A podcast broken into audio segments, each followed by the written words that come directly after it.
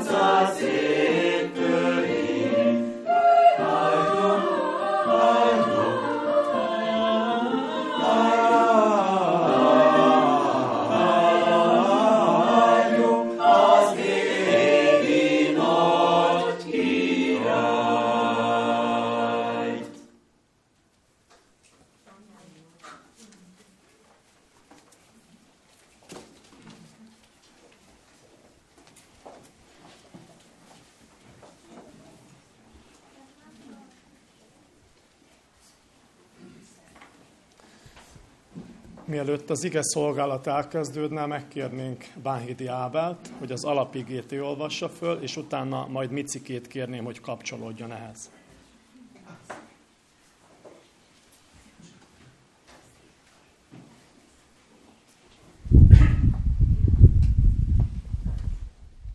Máté evangéliuma 17. fejezet 1-től 13. verse.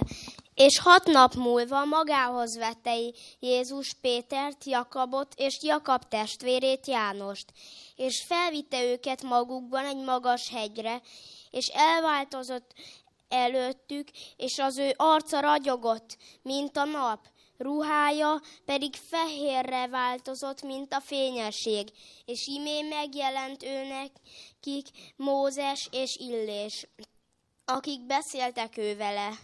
Péter pedig megszólalt, és mondta Jézusnak, Uram, jó nekünk itt lennünk, ha akarod, építsünk itt három lakóhelyet. Néked egyet, Mózesnek is egyet, és Illésnek is egyet. Amikor ő még beszélt, imé fényes felhő borította be őket, és imé szózat jött a felhőből. Ezt mondván, ő az én szerelmes fiam, akiben én gyönyörködöm, őt hallgassátok. És a tanítványok, amint ezt hallották, arcra estek, és nagyon megrémültek. Jézus pedig hozzájuk ment, megérintette őket, mondta, keljetek fel, és ne féljetek. Mikor pedig szemeiket fölemelték, senkit sem láttak, hanem csak Jézust egyedül. És mikor a hegy ről lejöttek, megparancsolta nekik Jézus mondván, senkinek sem mondjátok el, mit láttatok, még fel nem támad az embernek fia a halából. És megkérdezték őt az ő tanítványai mondván, Miért mondják hát az írás tudók, hogy előbb illésnek kell eljön, eljönnie? Jézus pedig felelt, és mondta nekik, illés bizony eljön előbb, és de mondom ne, néktek, hogy Illés már eljött, és nem ismerték meg őt, hanem azt műveltek vele, amit akartak. Ezenképpen az embernek fiá, em, ezenképpen az ember fiának is szenvednie kell majd őtőlük. Ekkor megértették a tanítványok, hogy keresztelő Jánosról szólt nékik.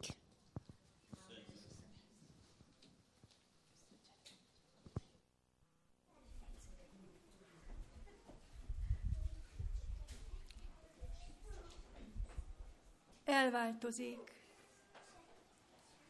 Köntöse, mint a hó. Olyan szép, hogy már-már félelmetes. Mégis a hegyen lakni vele jó, maradni, örök fészket rakni volna jó. De nem lehet. Már sápad a csoda, az út megint a völgybe lehalad. Jézus a völgyben is Jézus marad. De jaj nekünk, akik a völgybe vele lemegyünk, megszabadított szemű hegylakók, csak egy-egy csodapercig maradunk. Elfelejtjük az elsápadt csodát, és len a gomolygó völgyi borúban, az emberben, a szürke szomorúban, nem látjuk többé az Isten fiát. Testvérem, társam, embernek fia, igaz, a hegyen nem maradhatunk. Igaz, a völgyben más az alakunk. Nekünk lényegünk, hogy szürkék vagyunk. Botránkozásul vagyok neked én, és botránkozásul vagy te nekem. Mégis legyen nekünk vigasztalás, legyen nekünk elég a kegyelem, hogy láttuk egymás fényes arculatját, hogy láttuk egymást vele a hegyen.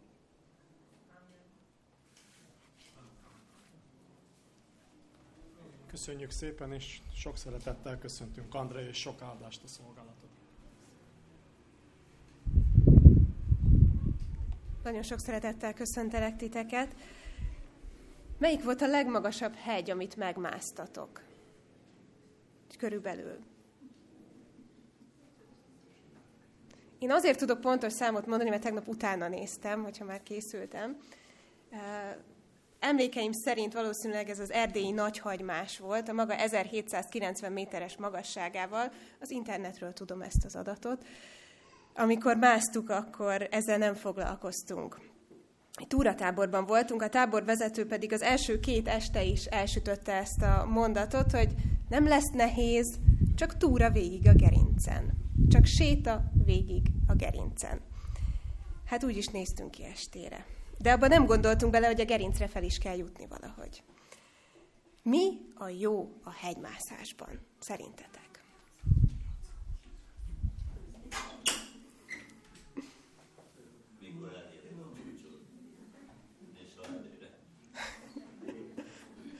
Igen, amikor felérsz a hegytetőre, és ha eléred, ezt mondta Jócó. Uh-huh.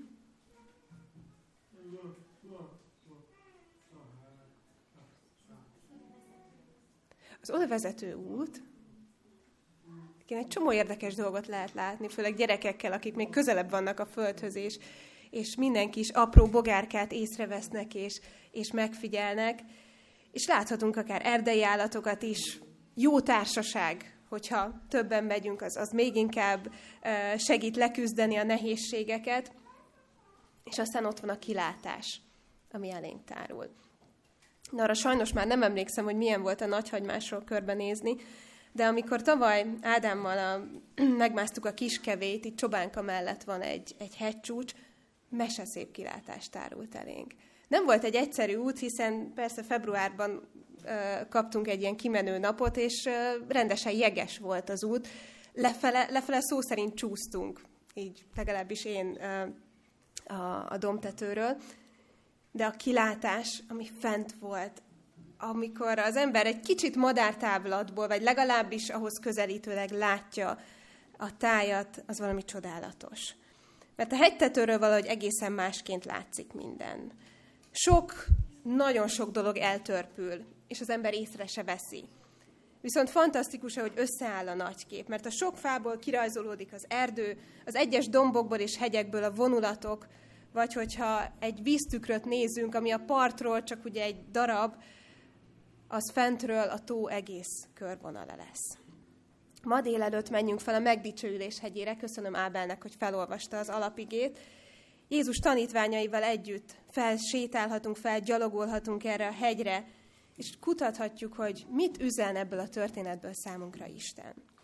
Ha egy kicsit a szövegkörnyezetet megnézzük, ugye Máté Evangélium a 17. fejezetének az első 13 versét olvasta fel Ábel, ha egy kicsit visszább lapozunk, mondjuk elég csak a, a 15. Uh, bocsánat, kicsit még előrébb, a 14. fejezetig, ott keresztelő János haláláról olvashatunk. Ugye Ábel pont azzal fejezte be itt a felolvasást, hogy, hogy rájöttek a tanítványok, hogy Jézus keresztelő Jánosról beszél, amikor azt mondja, hogy Illés igazából eljött, csak nem fogadták el.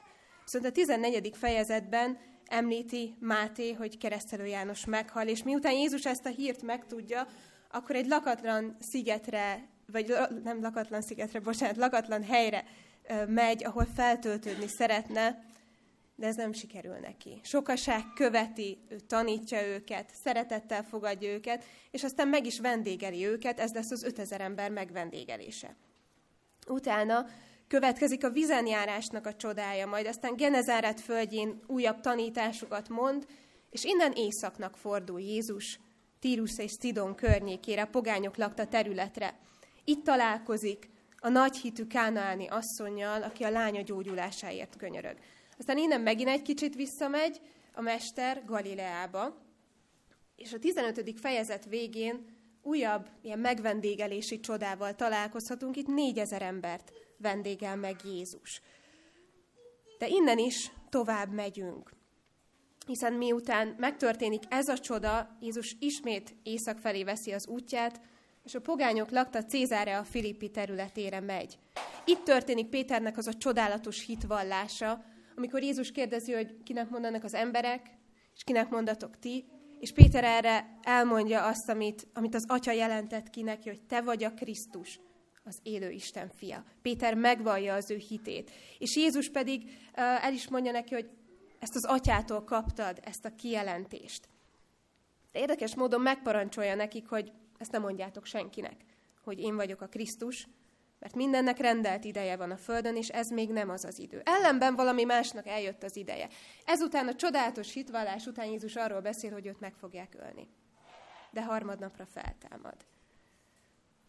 A, a magaslatokból a mélységekbe kerülnek a tanítványok, és velük együtt Péter is, és Péter persze ki is fejezi az ő nem tetszését, hogy félrevonja Jézust, ez nem történhet meg veled, és Jézus pedig nyíltan megfedi, hogy most, e, korábban az atya szólt általad, az atya kijelentését mondtad, de most valami, ez valami másik hatalom. Ez a gonosznak a hatalma. A te gondolataid a gonosz oldalának a jegyeit hordozzák magukon. Aztán Jézus tanítja az övéit, hogy az embereknek meg kell tanulni önmagukat, kicsit félreállítani az útból, és Istennek helyt adni a középpontban. A kereszt felvételéről beszél.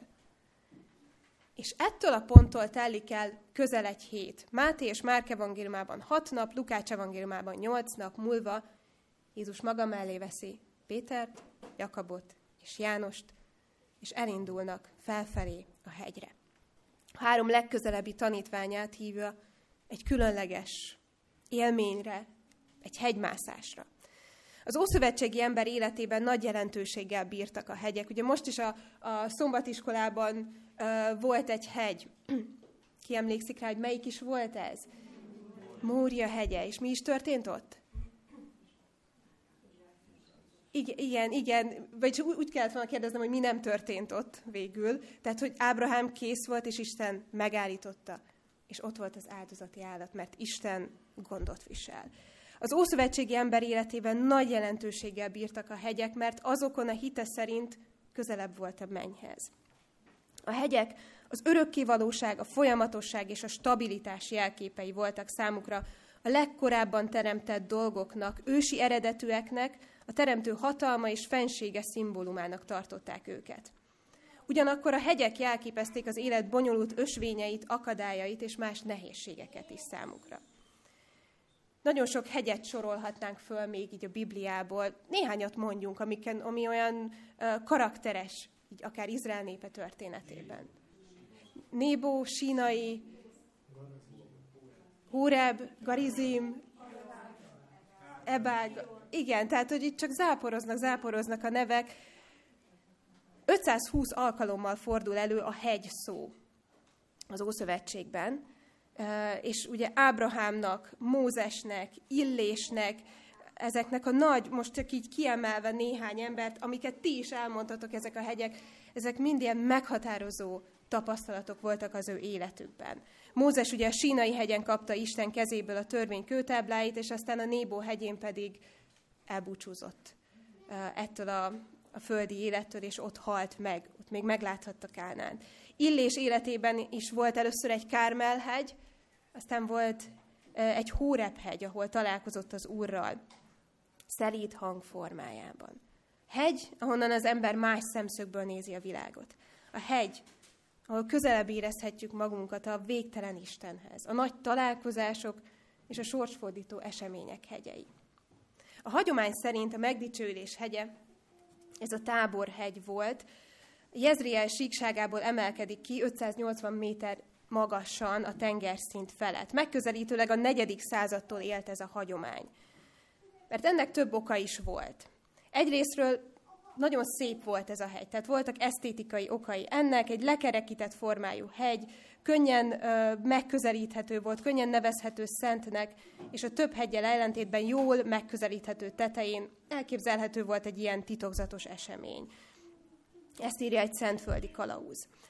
Aztán más részről a hagyománynak gyakorlati okai is voltak, mert elindult a, keresztény ö, zarándoklatok. Tehát elindultak a keresztény zarándoklatok, és a negyedik századi látogatók közül egyre többen szerették volna tudni, hogy hol történtek azok a dolgok Jézussal, és hol történt a megdicsőlés. Az utazók elsősorban Názáretet és a Genezáreti tavat keresték fel, és ehhez ez a hegy jóval közelebb van. Innen már nincs messze a tábor hegye, és Krisztus előtt 348-ban Cyril püspök, jeruzsálemi püspök jelentette ki, hogy Jézus színeváltozásának a hegye az a táborhegy volt. Azonban itt, ahogy olvastuk a Bibliát, ugye emlékeztek, amikor azt mondtam, hogy ismét északnak fordul Jézus, és Cézára a Filippi vidékére megy. A Cézára a Filippitől a táborhegy az már messze van. A másik nagyobb valószínűséggel bíró hely Jézus megdicsőlésére a Hermon hegy, ami 2750 méter magasságával az ókori Izrael természetes határa volt, és ez viszont nem messze van Cézára a Filippitől. Tehát Jézust ugye ott találjuk Cézára a Filippi környékén, amikor Péternek a vallástétele is történik, és a többi tanítás, és egyes bibliakutatók valószínűnek tartják, hogy inkább a Hermon-hegy, vagy ott a közeli csúcsokon történhetett ez a színeváltozás. Érdekes dolog ezekre is uh, utána nézni, de a lényegen nem változtat, hogy hol is volt ez a megdicsőlés. A lényeg az, az megmarad. Mert sokkal fontosabb kérdés az, hogy mi is történt ezen a hegyen, mint az, hogy melyik hegyen mentek végbe ezek az események. A lényeg az, hogy az ember fia megdicsőült. És ennek a történetét Máté, Márk és Lukács is lejegyzi. Lukásnál van egy nagyon érdekes különbség, hogy Máté és Márkhoz képest ott a tanítványok elalszanak. Jézus, Péter, Jakab és János kíséretében felmegy a hegyre, Jézus imádkozik, amit itt konkrétan nem ír le Máté szó szerint, hogy imádkozik, de az atya jelenlétében van. Tehát a, ez, ez az egész megdicsülés, ez így történik, de Lukács így, így szó szerint feljegyzi, hogy Jézus imádkozott, és hogy ima közben változott el. Az arca, a ruhája pedig fehéren tündökölt. Megjelent neki Mózes és Illés, de mindeközben a tanítványokat elnyomta az álom. És amikor felébredtek, akkor Lukács szerint még látták a jelenetet, hogy még ott van Mózes, még ott van Illés, de amikor a vendégek távozni akartak, akkor megszólalt Péter. Jézusról többször is olvashatjuk, hogy eldugott helyeket keresett, hogy az atyával kapcsolatba léphessen, hogy, hogy ne zavarja őt senki, hogy el tudjon vonulni, imádkozni. És most is elindul, magával viszi ezt a három tanítványt, hogy részesei legyenek valami különleges dolognak, valaminek, amire nekik igazából szükségük van, hogy megtapasztalhassák Jézus igazi valóját, hogy megláthassák, mi történik, amikor a fiú közösséget alkot az atyával. Péter, Jakab és János. Ők voltak a legközelebbi köre Jézusnak. Ők hárman voltak tanúi Jairus lánya feltámasztásának. Jézus csak őket engedte be a szülőkkel együtt abba a belső szobába. Ők látták ugyebár Jézus megdicsőülten, valamint később, amikor a Gecsemáné kertben Jézus imádkozik, és a szenvedései erőt vesznek rajta, őket hívta oda a legközelebbi körbe, amikor szintén elaludtak. Jakab, és még ezen kívül vannak nagyon érdekes kapcsolódások így a három tanítványjal. Jakab volt az első a tizenkettő közül, aki az életét áldozta Jézusért. János pedig az utolsó élő szemtanú, tehát a két testvér, a mennydörgés fia így valahogy zárták a sort ebben a tizenkettőben. Jakab, mint az első, János pedig az utolsó. És Péter, aki hasonló halált halt, mint a mestere. Péter, Jakab és János, akik látták Jézus hatalmát a halál felett, akik egy mindent elsöprő lelki élményben részesülhettek a megdicsőülés hegyén, és aztán láthatták Jézus szenvedéseit is a Gecsemáné kertbe. Lukács evangéliumára alapozva, akkor mondjuk úgy, hogy Jézus imádkozott. Tehát, hogy ezt jelentsük ki konkrétan, hogy imában beszélgetett az atyával, és eközben történt ez az elváltozás. A direkt kommunikáció során. Máté evangéliumát a Biblia kutatók szerint elsősorban a zsidók számára írta, és benne nagyon hangsúlyos ez a Mózes-Jézus párhuzam. Ugye profétát támaszt, majd testvéreit közül Istened az Úr, olyat, mint én, őre hallgassatok. Mózes 5. könyve 18. fejezet. És emlékeztek rá, amikor Mózes fent volt a hegyen, a sínai hegyen a törvényadáskor, és hogy Isten jelenlétében töltötte ezt az időt, Mózes arca is elváltozott, amikor fent volt Istennel közösségben a sínai hegyen. Jézus pedig látjuk, hogy dicsőségében ragyog, amint az atyával beszél, aki még másik két szemét is küld hozzá, hogy bátorítsák őt. Nem másokat, mint Mózest és Illést, a törvény és a proféták megtestesítőit. Mózes és Illés, akik mindketten nagyon különleges kapcsolatban voltak Istennel, és kiemelten nagy szerepet játszottak Izrael életében is, és a megváltási tervben is. Az egyiket Isten feltámasztotta a halálból, és úgy vette magához, a másikat pedig tüzes szekéren ragadta el. És ott vannak ugye a hegyek, amiket már említettünk. És Lukács azt is feljegyzi, hogy miről is beszélgettek. Jézus élete végéről, amelynek Jeruzsálemben kell majd beteljesednie. És ez az élete végéről kifejezés, ez, ez így, így szépen hangzik a, a fordításban, viszont az eredeti görögben itt az exódos szó szerepel. Ez a kivonulás. Jézus kivonulásáról beszéltek. Kivonulás, ami ugye, ahogy Mózes kivezette a népet Egyiptomból, Jézus pedig kivezeti a halál országából az ő népét. Jézus kivonulása az életből egy, egyféle módon, Jézus kereszthalála, az ő halála, az ő exódusza, ami kivonulás a bűnvilágából, a bűn Egyiptomából, szabadulás a szolgaságházából számunkra. És ezáltal a cselekedete által átélhetjük mi is ezt a kivonulást a bűnrapságából. A tanítványok úgy látták Jézus, mint még eddig. Soha. Látták a két másik szemét, és felismerték, hogy kik ezek. Mózes és Illés. És Jézus most nem az egyszerű názáreti ács fia, hanem az, akinek Péter nemrég megvallotta, te vagy a Krisztus, az élő Isten fia. Semmihez sem hasonlítható élmény lehetett számukra, mert Jézus hatalma azért eddig is megnyilatkozott. Láttak gyógyításokat, láttak halottak feltámasztását, látták azt, hogy tisztáltan a lelkek engednek Jézusnak, láttak kenyérszaporítást, láttak vizenjárást. Sok mindent tapasztaltak a tanítványok, de ez, ez egészen más. Itt Jézus nem tesz mást, mint közösségben van az atyával. Nincs, nincs gyógyítás, nincs ilyen kézzelfogható csoda, nem szaporodik a kenyér, nem, nem áll meg a nap az égen. Nincs ilyen csoda, hanem Jézus csak közösségben van az atyával.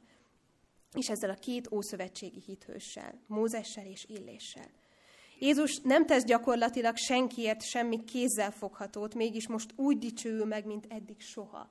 Mint hogyha ezzel az álruha alól felragyogna, hogy ki is ő valójában. A Krisztus az élő Isten fia. És Péter megpróbálja ezt az egészet valahogy szavakban kifejezni. Péter az egyik számomra kedvenc tanítvány, mert annyira lehet vele azonosulni, ahogy ami a szívén, az a száján ki is mondja, hogy azt a döbbenetet, ami benne és a társaiban van, ő a szavakba önti, Uram, jó nekünk itt lenni. Ha akarod, készítek itt három sátrat, neked egyet, Mózesnek egyet és Illésnek egyet. Az adventista Biblia kommentár szerint Péterben itt, Péternek eszébe juthatott mondjuk így egyfajta váradalom, mert úgy várták, hogy mikor eljön Illés, aki bejelenti a messiás eljöttét, akkor majd együtt fogják megölni a sátoros ünnepet. Zakariás könyve 14. fejezetének 16. versére hivatkoznak, Azután mindazok, akik megmaradnak a Jeruzsálemre támadó népek közül, évről évre elmennek és leborulnak a király, a seregek ura előtt, és megünneplik a lombsátrak ünnepét. Tehát megközelíthetjük így is, hogy itt, a, és a, a kommentár írja, hogy valószínűleg közel voltak fizikálisan is ehhez az ünnephez, hogy Péterben ez is lehetett, ez is mozoghatott, hát itt van a messiás, akkor most eljött az az idő, amire vártunk. És persze az is benne van, hogy ő megragadja ezt a pillanatot, és rendkívül őszintén szólal meg, mert jó itt lenni fent a hegyen. Jó itt lenni Jézussal, aki ragyog a dicsőségtől, akit még sosem láttunk így. Jó itt lenni fent, ahol a szentek vannak, és ez maradjon is így. És ha beleképzeljük magunkat Péter helyébe, hát ez a legőszintébb dolog, amit mondott. Hát mi mást is akarhatnánk. Maradjon ez így. Nem gondol most Péter arra, hogy Jézus itt, vagy tehát amiket Jézus korábban mondott, hogy neki meg kell halnia, neki szenvednie kell. Nem, ez maradjon minden így. Nem gondol a többi tanítványokra, akiknek valójában szintén szükségük volt Jézusnak a jelenlétére. Jó itt, ahol vagyunk, és ez maradjon így. Biztosítsuk be a dicsőséget, a jót, a nyugalmat. Építsünk sátrakat Jézusnak, Mózesnek és Illésnek. Kerüljük el azt a fenyegető jövőt, amit, amit már Jézus ö, elmondott, és aztán még többször el is fog mondani. Jó itt nekünk fent a hegyen. És erre a hirtelen feltört vallomásra magától az atyától jön egy egyszerű és gyönyörű válasz. Ez az én szeretett fiam, akiben gyönyörködöm, ráhallgassatok. Maga a hatalmas Isten tesz bizonyságot Jézusról, és ez már megtörtént a keresztségekor, és most megismétli. Tehát Jézusra hatalmas teher nehezedett. Előtte állt egy utolsó út Jeruzsálem felé, persze több kitérővel, de a vége az egy biztos cél, a kínokkal teli halál lesz. Isten ezért újra kijelentette azt, amit már a keresztségekor is mondott, a munkájának a kezdetén. Ez az én szeretett fiam, akiben én gyönyörködöm. Ráhallgassatok. Micsoda megerősítés és bátorítás. Ráhallgassatok. Halljátok meg a szavát. Azt is, amit legszívesebben nem hallanátok meg. Péter esetében, ugye ez a megváltó haláláról szóló kijelentések. Halljátok meg a szavait, és hallgassátok őt. Figyeljetek rá, ne vonja el más a figyelmeteket, hanem nézzetek Jézusra. Legyetek vele kapcsolatban, legyetek vele közösségben. Isten dicsősége közben betakarja a hegyet, felhő borítja a rémült tanítványokat, aztán Jézus odalép hozzájuk, megérinti őket, és elmúlik minden. Elmúlik a félelem, de elmúlik ez a csodás jelenés is. Feltekintenek, és vége. Jézus ugyanúgy állott előttük, mint korábban. Mózes és Illés nincs már ott velük, a felhő is szerte fosztott. Csak Jézus. Egyedül Jézus volt ott mellettük. És vele megkezdődött az útjuk vissza a völgybe, ahol pont az ellenkezője várta őket annak, mint amit fent átéltek a hegyen. N.T. Wright teológus felhívja a figyelmünket arra, hogy Jézus megdicsőlésének a történetét jó úgy szemlélni, hogy közben egy másik hegyen történt eseményt, és ott tartunk az emlékezetünkben. A Golgotán történt eseményeket. Nézzük Jézust, amint ezen a hegyen megdicsőült, és nézzük Jézust, aki a Jeruzsálem kívül, Jeruzsálemen kívül eső Golgotán hordozza a világ összes szégyenét. Nézzük Jézus, amint az arca ragyog, a ruhája pedig olyan fehéren tündököl, mint az a világosság, amit ő teremtett a legelső nap. És nézzük Jézust, fején a tövis koronával, megkínozva, lemesztelenítve a kereszten, amint a katonák épp a ruháján osztoznak.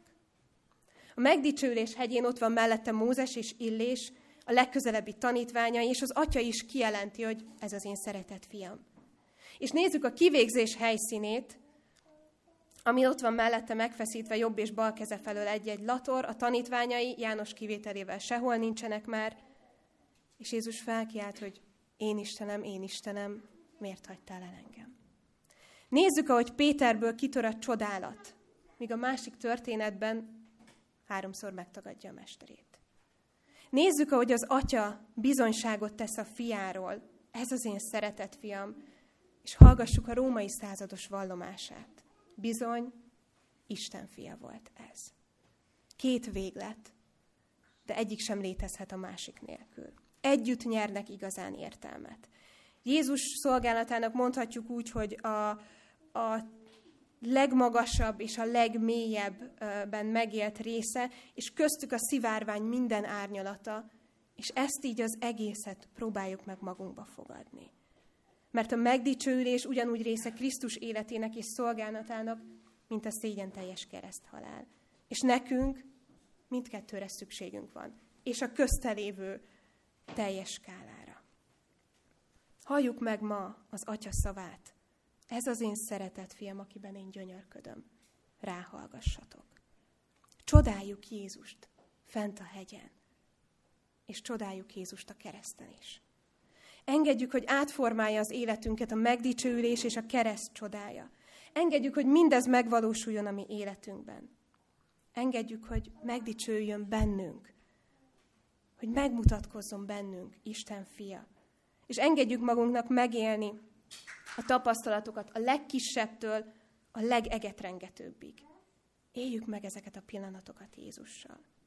És amikor az út majd lefelé vezet, amikor minden fényes felhő szerte foszlik, és csak a mindennapok rideg valósága marad, lássuk meg, hogy Jézus ott van mellettünk. Amikor föltekintettek, senkit sem láttak, csak Jézust egyedül. De nekünk Jézusra van szükségünk. Erre hívlak titeket. Vannak az életünkben igazán jelentőségteljes és igazán egetrengető csodák amik nekünk személy szerint rengeteget jelentenek. És vannak a szürke hétköznapok, amiket olyan nehéz sokszor elviselni. És vannak aztán a még mélyebb dolgok, fájdalmak, traumák. De mindezekben ott van Jézus, és nekünk rá van szükségünk. Ezt kívánom mindannyiunknak. Amen.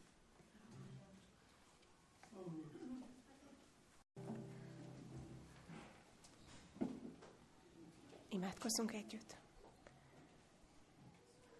Mennyei atyánk, nagyon hálásak vagyunk neked azért az áldozatért, amit Krisztusban meghoztál értünk. Köszönjük neked a megváltót, köszönjük neked ezeket a történeteket, és köszönjük, hogy te szeretnél megdicsőülni a mi életünkben is.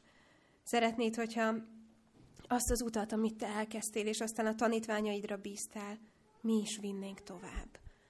Atyám, taníts meg minket csodálni téged, meglátni a te, a te csodálatos szeretetedet, hatalmadat, a te lényedet, aki vagy. Hogy úgy tudjunk rád nézni, mint, mint a kisgyermek a szülőjére, arra azzal a feltétel nélküli elfogadással, azzal a, azzal a rajongással, azzal a belékapaszkodással. Atyám, köszönjük neked, hogy ennyire fontosak vagyunk a te számodra. Köszönjük neked, hogy ezt az üzenetet ránk bíztad, és kérlek ad, hogy, hogy árasszuk magunkból ezt, az evangéliumot, a te szeretetedet. A lényünkkel, a beszédünkkel, a konkrét uh, missziós tettünkkel, de csak azzal, ahogy, ahogy élünk és mozgunk ebben a világban. Atyám, vezess minket, vezess ezt a közösséget. Vezess minket szeretetre, és a benned való egységre. És ad, hogy, hogy megdicsőülhess ebben a közösségben is. És kirajzolódjon mindig a te csodálatos, szerető és kegyelmes arcod. Köszönjük, hogy meghallgatod a mi imánkat. Amen.